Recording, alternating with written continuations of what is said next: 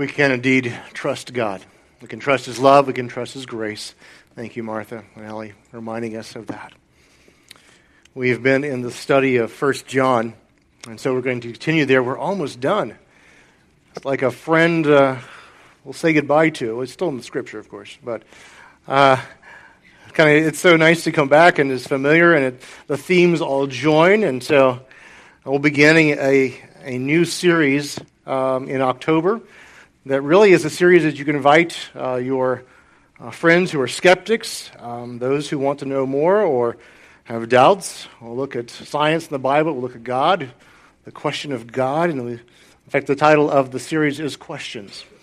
And so if, um, if you have someone that has a, has a question uh, about the Bible, can we rely upon it, about God Himself, uh, it's a, a great opportunity to uh, to bring them to. Our text is 1 John 5, 16 and 17. We'll read it, we'll pray, and we'll dive into the text that we have here. 1 John 5, 16. John writes, If anyone sees his brother committing a sin not leading to death, he shall ask, and God will give will for him give life to those who commit sin not leading to death. There is a sin leading to death. I do not say that he should make request for this. All unrighteousness is sin, and there is a sin not leading to death. May God add his blessing to the reading of his word. A complicated passage. Let's ask for his help to understand. Gracious God, by your mercy, you have brought us here. And thank you that you are a mighty and powerful God. And so, would you, by the power of the Holy Spirit, open our hearts to receive the message you have for us today? And I pray that you would give us wisdom and understanding, but also wisdom in obeying, care and love in such a way that we have a heart for others. We know that your heart, indeed, O God, is that which is a heart for the people of this world and a heart for your children and so, as we understand your word today, give us wisdom to apply and strength to obey. We'll give you the glory for who you are, as well as what you have done. In Christ, and I pray. Amen. Let me play out a scenario for you. Admittedly, this is an uncomfortable scenario, uh, but it is, if you stick with me, a scenario that's drawn from the scripture passage. Let's just say you're out one evening downtown enjoying the, the wonderful food al fresco, open air, al fresco in Greenville. Uh, we have many great places in Greenville to sit outside and to eat on a balcony. And so you're there with enjoying friends or family, uh, having a nice meal. And as, let's say, you're on the sidewalk and as you are talking and you see someone walking towards you and you don't recognize the person at first, but you kind of looks familiar in your mind. You look down, you continue eating, but as the person gets closer, he, she looks familiar. As the, the person gets closer, you say, Oh, wait, I recognize that person as a member of the body of Christ that I attend. It's, it's from my church or, or someone close that you know. And the next thing you realize, though, there's a hit, there is something going on that lets you know that this person is out in public, no question, and in sin. Now, I'm not going to define what that sin is because the scripture doesn't. But there is that, that moment you see that an uncomfortable tightening of the stomach, a flush in your face, you recognize, and do I, do I look at that person? Do I, do I look down? Do I ignore? But there's obviously there's something. Not, we'll talk about this, not something I think that maybe possibly they may be thinking something, but it's something that you would say from Scripture, sin. You, you flush with embarrassment you, and maybe shame for, for you, for him. Mercifully, he doesn't see you crouch behind your menu. Um, and that's not a comfortable scenario. In fact, that's a scenario that, that probably would be likely to turn your stomach into knots for days. It's, it would be unavoidable. Is your friend or a, church member, um, someone that you know is a follower of Christ and you see this and they're in obvious sin, there's, there's, there's no mistaking that. What do you do? What is it that you do? I wonder if this ever happened to you. I'm not asking for names. Maybe the person maintained, oh, that's not sin. You just think it is. But you notice their face got red when you saw them and they made eye contact and, and they were uneasy when they saw you. And this is a very similar situation the Apostle John is bringing here to us. A situation of uncomfortableness on the, the, on the side of a believer who sees another believer in sin, and, and so much so that it's not questionable whether it's sin or not. And John writes of the situation and gives us help to understand what is our responsibility and what we should do. How do we handle those situations? And notice that this is in line with the discussion he's already happening, ha- having here. Turn to uh, just a couple verses back to 11. Okay, 1 John 5 11. This is a testimony that God has given us eternal life, uh, and this life is in His Son. He who has the Son has life. He's speaking of the believers, two believers. Um, and he who does not have the Son of God does not have life. These things, we, we read and studied, these things I have written to you who believe in the name of the Son of God, so that you may know a confidence, a surety that you have eternal life. And then continue, this is the confidence that we have before Him that if we ask anything in accordance or in harmony with God's heart desire here, we ask anything in His will. That's the remarkable thing. He hears us. And if we know that He hears us in whatever we ask in accordance to His will, and harmony with His will, we know that we have such requests which we have asked from Him. And on based on that eternal life, that surety of knowing eternal life, of confidence in prayer. He, he follows this.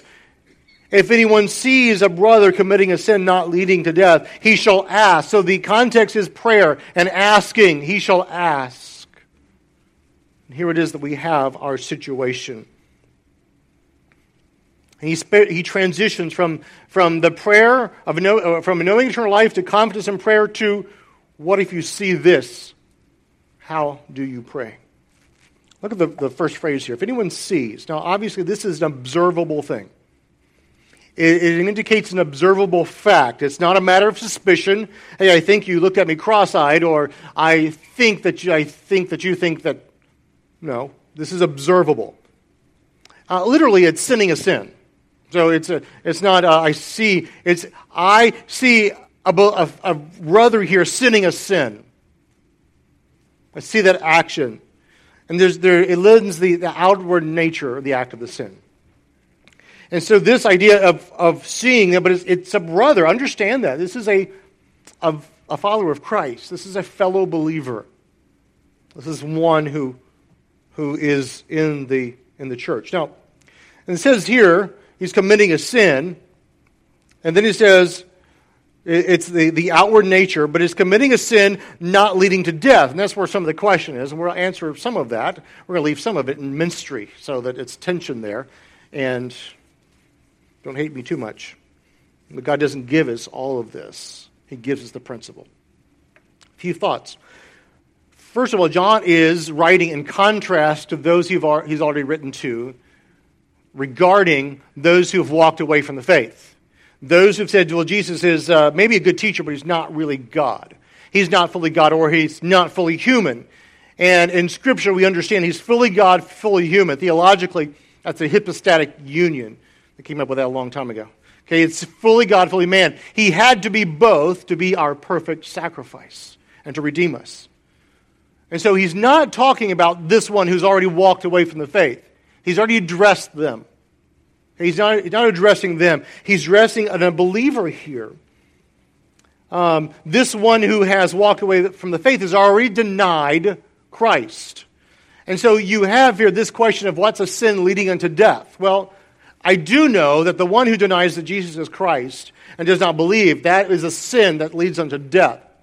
We don't know exactly all the full ramifications of what John is writing here, but we can say, my personal opinion here, that this sin that is leading to death, as he says, is the one that rejects Christ. This is, I, do, I turn my back on Christ. But he says, this is not a sin that is leading or is going toward. And, and the, the, word leading there is, maybe your, your text there, is in uh, italics. The one that is moving toward death. So I see someone, observable outward fact of a believer, committing a sin, not moving or leading toward death. See, he's already, just, he's already established that the one who is born of God does not continue to, continue to practice sin. The one who is not a child of God is a practitioner of sin. It's the practice, the way of the habit of their life. One who follows God, the practice of the life is to go after God and to live righteously. Now, as Martin Luther said, I'll keep reminding you that sometimes the, the needle shakes, but it always, for the believer, returns north, true north. After confession, 1 John 1 9, repentance. The, the, the trajectory of a believer is to continue to live in such a way as to follow God. But here's he is, this one sinning a sin that not leads to death. John doesn't tell you what type of sin it is. He doesn't tell you the sin. And I think, I think we can only conclude from this that it's a general warning. It is a general warning to, to believers. And so here's the scenario you see a person outwardly committing a sin. What's your first thought? Shock, horror, indignation. How dare he? Sadness. His or her poor family. What about care? What about love? What is your first saw, thought if you saw something? I would submit to you that from Scripture here, from the understanding of what God is doing, He's calling attention to this situation, that our first response should be to care or to love. Our first response is not to point and, and, and go to Twitter and Facebook and Instagram and video it and post it. That's not our first response. Our first response is not to be judgmental. How dare they offend me and make me see that? Now I have to deal with it. Our first response should be care and love for that individual. It's not a license to pry. This is not a license. It's not a license to judge motives. It's a license or a command to love enough to care. And it is indeed that care and love for a brother and sister of Christ that causes us to act in obedience to what John is writing here. That care, of that love. It's a care for the righteousness the, of, of God. It's a care for the life and the sanctification of a brother or sister in Christ. It's a caring, loving act to act as John prescribes here. Now, this is spoken of in the context of a local congregation for those you know, those you love. Understand the unloving believer sees, looks away, and does nothing. The unloving believer says, I can't believe. What a. How dare he? Trash. The unloving believer closes the door and does nothing of what God says here. The um, unloving believer makes it a matter of gossip. But the loving believer acts. You know, when we care enough and deeply for the souls of other people, we care enough to not only see, but we lean into care and love for the fellow believer. We lean in. Lean in. It's the opposite of judgmental, harsh, gossipy, one-upmanship, getting ahead, and when I see someone else sin, I feel better about myself. Man, I didn't do that. Really? No, it's the love for another believer. And John is speaking to that. What's the command? Verse 16 continued He shall ask. He shall ask. And God will for him give life to those who commit sin, not leading to death. He shall ask. So, in a word, pray, request. This is the theme, the, the verse 14 to 15 reading this is confidence in prayer, praying according to God's will, God's will being the sanctification, the, the more, the process of being more and more like Jesus for a believer, for all believers, pray. It would be in harmony with the will of God here, God's heart desires, general, revealed will. Pray, and he shall ask.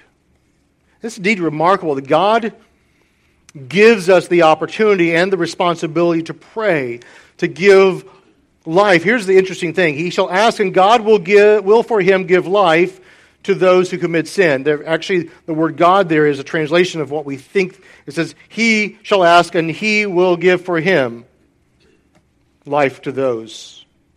Give him life there. This is a sin. Sinning a sin not leading to death. It reminds me of this idea of leading to death of James. James says, you know, for each is tempted when he carried away, is enticed by his own lust. Lust conceived, gives birth to death, and when sin is accomplished, it brings forth death but it's a sin not leading to death. So he shall ask, and he shall give him life for those, for them that sin not unto death.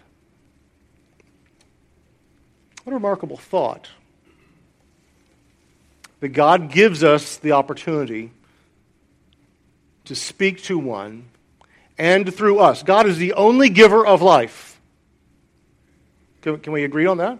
God is the only giver of life. He is, however, empowering us and trusting us to give strengthening life to the believer that we see sinning us in here. He's using us in this way. He's allowing us to partner with Him as He pursues that heart and that soul to bring Him back.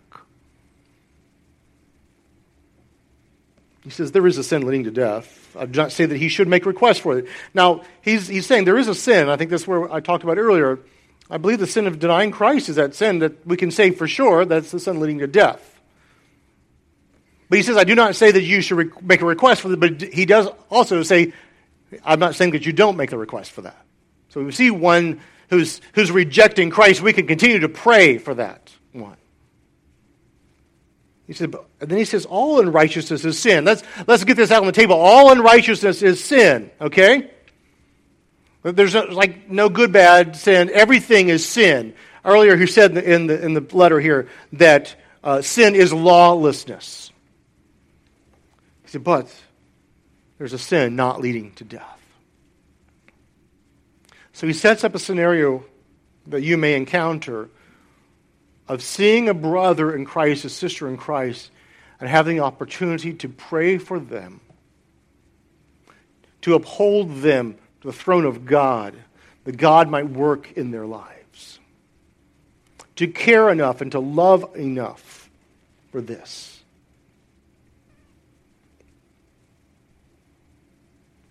I wonder, do you care enough for this? John does not identify the sin. He doesn't identify exactly what's going on. In fact, he doesn't take it as far as Paul does. Paul said in Galatians 6, we read, Go to that brother in a spirit of what? Humility. Go to the brother, plead with them. John says, Pray. They're not contradicting. Contradicting each other. They're just saying, here's what you do. Paul says, go, go. John says, pray. Let's do both. You can kind of see the perspectives of the, the different apostles. The apostle, the one who loves deeply John, not that Paul didn't love, but John was the one that, whom Christ loved, the one who says, My beloved, all the way through his letters here. Uh, he cares for my little children. He feels as a father to them. His is praying. Paul is, you know, let's go. Let's talk to them. Humility, no pride. Let's talk to them. Let's rescue. John says, pray here. Pray. There's effectiveness in intercessory prayer. Here, the effectiveness here, as uh, Hiebert says in his commentary, the effectiveness of intercessory prayer is limited by the mysterious power of self determination with which God has endowed every being. Doesn't mean that you pray the prayer and this person comes back they may continue to resist for a while. We partner with God. But what is plain here is that we must pray. We must not look away. We must not be insensitive. We must not judge. We must not be prideful. But we must pray. We must pray. That is what's plain. See, there's life in the gospel. It's not just in salvation one time. The gospel life continues. Verse uh, 12, the testimony is given as eternal life that I read through earlier. Over and over in this letter, he writes to the one who, who has received of this life, the one who may be discouraged because those are leaving the congregation, rejecting Christ. And now he writes to those who say there's going to be those who sin. You may even be that one, but my, my letter, my writing to you as a body is to pray for that person who sins. And you see that. It's to love and to care, to care and to pray, to care and pray for others because of our salvation, because of what Jesus has done for us. And that is the consideration as we do this. We look and say, God, you have forgiven me so much of my own filthy, rotten, wretched, sinful soul. I know the capacity of sin I have within me as I pray for that person. I don't pray in pride, but I pray in humility. I pray in care. I love.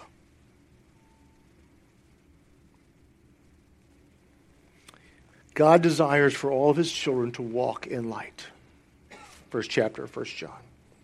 He desires that we have fellowship with him. First chapter of 1 John. He desires for restoration of the sinner. If we confess our sins, he is, he is, he is so wonderfully gracious and marvelous and just to forgive us our sins, to cleanse us from all unrighteousness. God's desire, his heart's desire here is that believers be a conduit of the grace and life giving uh, grace that comes from God to others. It is a privilege. And these two verses should dig deep into our heart to where we live and what we desire for others around us. To uphold them in prayer, to cry out to God for them not to ignore, not to scoff, not to laugh. It's so easy to see open and public sin and despise that person, or to pronounce a sentence and judgment across the room or across the, the city, across the world, with little love and no prayer. And how dare we who know Christ, who have received forgiveness and grace from Christ, respond in a way that's unloving and respond in a way that does not? Call out to God in prayer for such a one. How dare we?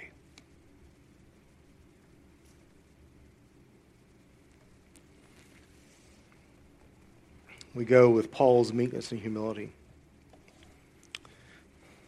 So Jesus commands us to enter into, into that union with him as a conduit of his life-giving grace.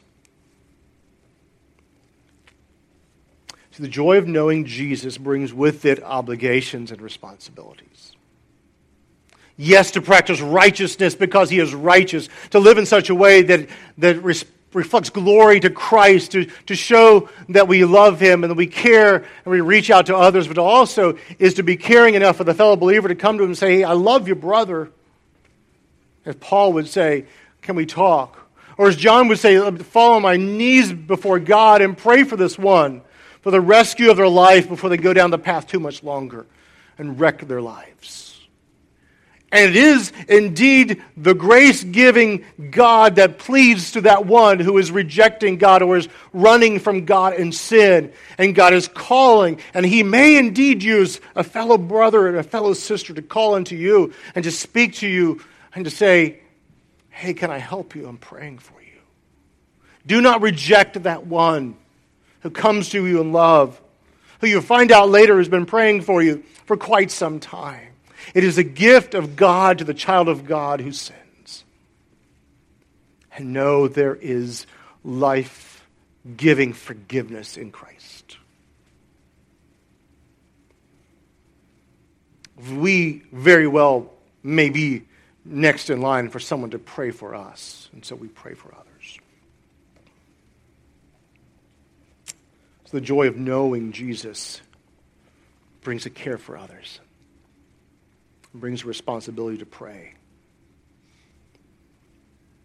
So may we in humility pray for those that we see in sin. Their lives may be restored to fellowship and to the full joy of knowing Jesus. Let's bow for prayer. Before we pray, I just want to occurred to me that we might have to confess sin of pride this morning. It's the pride that says that we're so much better than that sinner. Pride that says, boy, I'd rather scoff than pray. Maybe we might confess the sin of lack of love. That, hey, my, my love has been so cold that I don't care. Maybe this morning God has used a believer to speak to your life. And understand that in care and love they've spoken to you. They're praying for you. And this is the time. This is God's act of mercy and grace to you. Respond. This morning, if God's work in your heart, will you respond to Him from the Word? There may be people you have to go to and say, you know, the restoration may have already been done. And you may have to say, I'm sorry, I didn't pray when I saw. I didn't care when I saw. Gracious God, we thank you for who you are, for the power of your love, the power of your grace. Thank you that you forgive, and thank you that you you have provided a way of forgiveness for all of us. Oh God, I pray that if there's one here who does not know Jesus as their Savior, that they would come to the understanding. They would see a God, through the, even the, the passage here, a God who loves and cares, who provides, and they would see afresh and new a God who is gracious and still is extending an opportunity to them for redemption. And they would respond before it's too late. For believers here who are running from God, I pray that you would deal in those hearts. Lord, would you do a work? For us who have been prideful, would you forgive us? May we care, may we love, may we pray. Lord, may you do a work in our hearts, do a work in our church, in our community. People might see the love of God in us. So that you may be glorified through this. It's in Christ's name I pray. Amen.